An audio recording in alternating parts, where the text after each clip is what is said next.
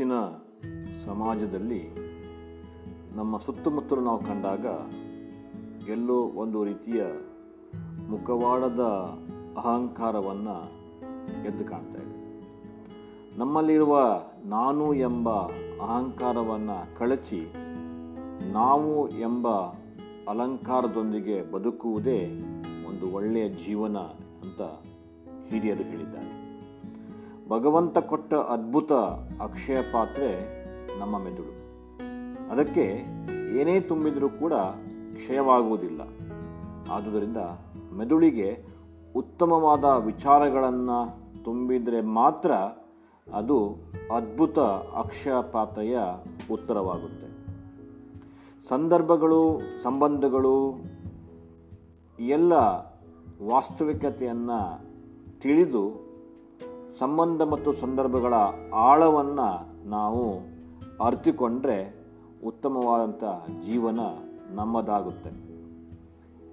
ಚಳಿಗಾಲದಲ್ಲಿ ಯಾವ ಸೂರ್ಯನ ನಿರೀಕ್ಷೆ ಇರುತ್ತದೆಯೋ ಅದೇ ಸೂರ್ಯನಿಗೆ ಬೇಸಿಗೆ ಕಾಲದಲ್ಲಿ ತಿರಸ್ಕಾರವೂ ಕೂಡ ಇರುತ್ತದೆ. ಹಾಗೆಯೇ ನಮಗೆ ಮೌಲ್ಯ ಸಿಗುವುದು ಅವಶ್ಯಕತೆ ಇದ್ದಾಗ ಮಾತ್ರ. ಆದ್ದರಿಂದ ನಾವು ಮೌಲ್ಯಭರಿತವಾದಂಥವಾಗಿ ಇದ್ದರೆ ಖಂಡಿತವಾಗಿಯೂ ನಮ್ಮನ್ನು ಗುರುತಿಸ್ತಾರೆ ಹಾಗೂ ನಮ್ಮನ್ನು ಪೋಷಿಸ್ತಾರೆ.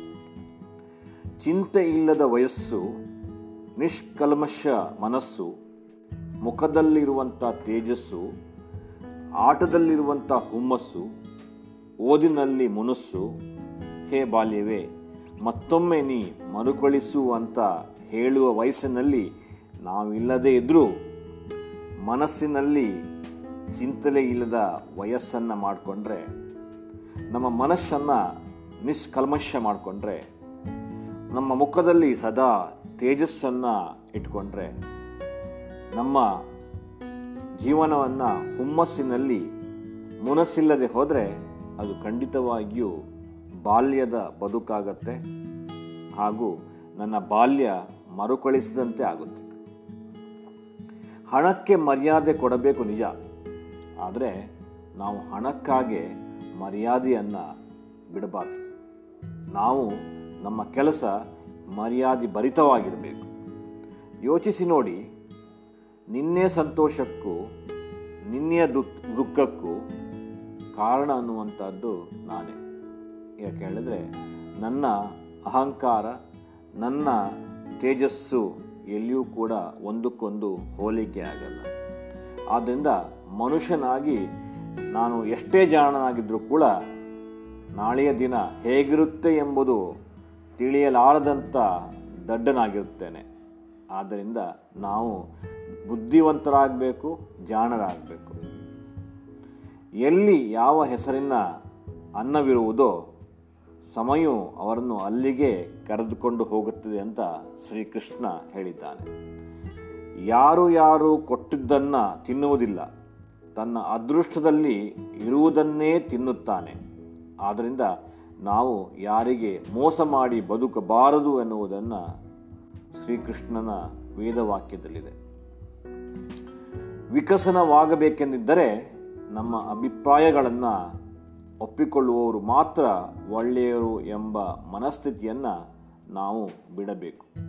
ಸರಿಯಾದ ಯಾವುದು ತಪ್ಪ್ಯಾವುದು ಎಂಬುದನ್ನು ನಾವು ಗ್ರಹಿಸಿ ಮುನ್ನಡೆಸಬೇಕು. ಬದುಕಿಗೆ ಬಹುಮಾನ ನಮ್ಮ ಮುಖದಲ್ಲಿರುವಂಥ ನಗು. ಆ ನಗು ಬದುಕಿನವರೆಗೂ ನಿರಂತರವಾಗಿದ್ದರೆ ಮಾತ್ರ ಉತ್ತಮವಾದಂಥ ಜೀವನ ಉತ್ತಮವಾದಂಥ ಬಾಳ್ವೆ ನಮ್ಮದಾಗುತ್ತೆ.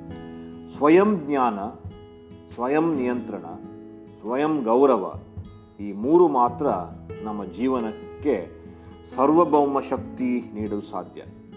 ಇದು ಬುದ್ಧ ಹೇಳಿರುವಂಥ ಒಂದು ವೇದವಾಕ್ಯ. ನಾವೆಲ್ಲ ಇದನ್ನು ಪರಿಪಾಲಿಸಿದರೆ ಖಂಡಿತವಾಗಿಯೂ ನಮ್ಮ ಬದುಕು ಉತ್ತಮವಾದಂಥ ಒಂದು ಬದುಕಾಗತ್ತೆ. ಹಾಗೆ ಸತ್ಯವನ್ನು ತಿಳಿಯುವುದು ನಮ್ಮ ಜ್ಞಾನ ಮಾರ್ಗವಾಗಬೇಕು, ಸತ್ಯವನ್ನು ನಂಬುವುದು ನಮ್ಮ ಭಕ್ತಿ ಮಾರ್ಗವಾಗಬೇಕು, ಹಾಗೆ ಸತ್ಯಪಥದಲ್ಲಿ ನಡೆಯುವುದು ನಮ್ಮ ಮುಕ್ತಿ ಮಾರ್ಗವಾಗಬೇಕು ಎಂಬುದು ನಿಮ್ಮೆಲ್ಲರ ಜೊತೆಗೆ ಹಂಚಿಕೊಳ್ತಾ ಇದ್ದೇನೆ.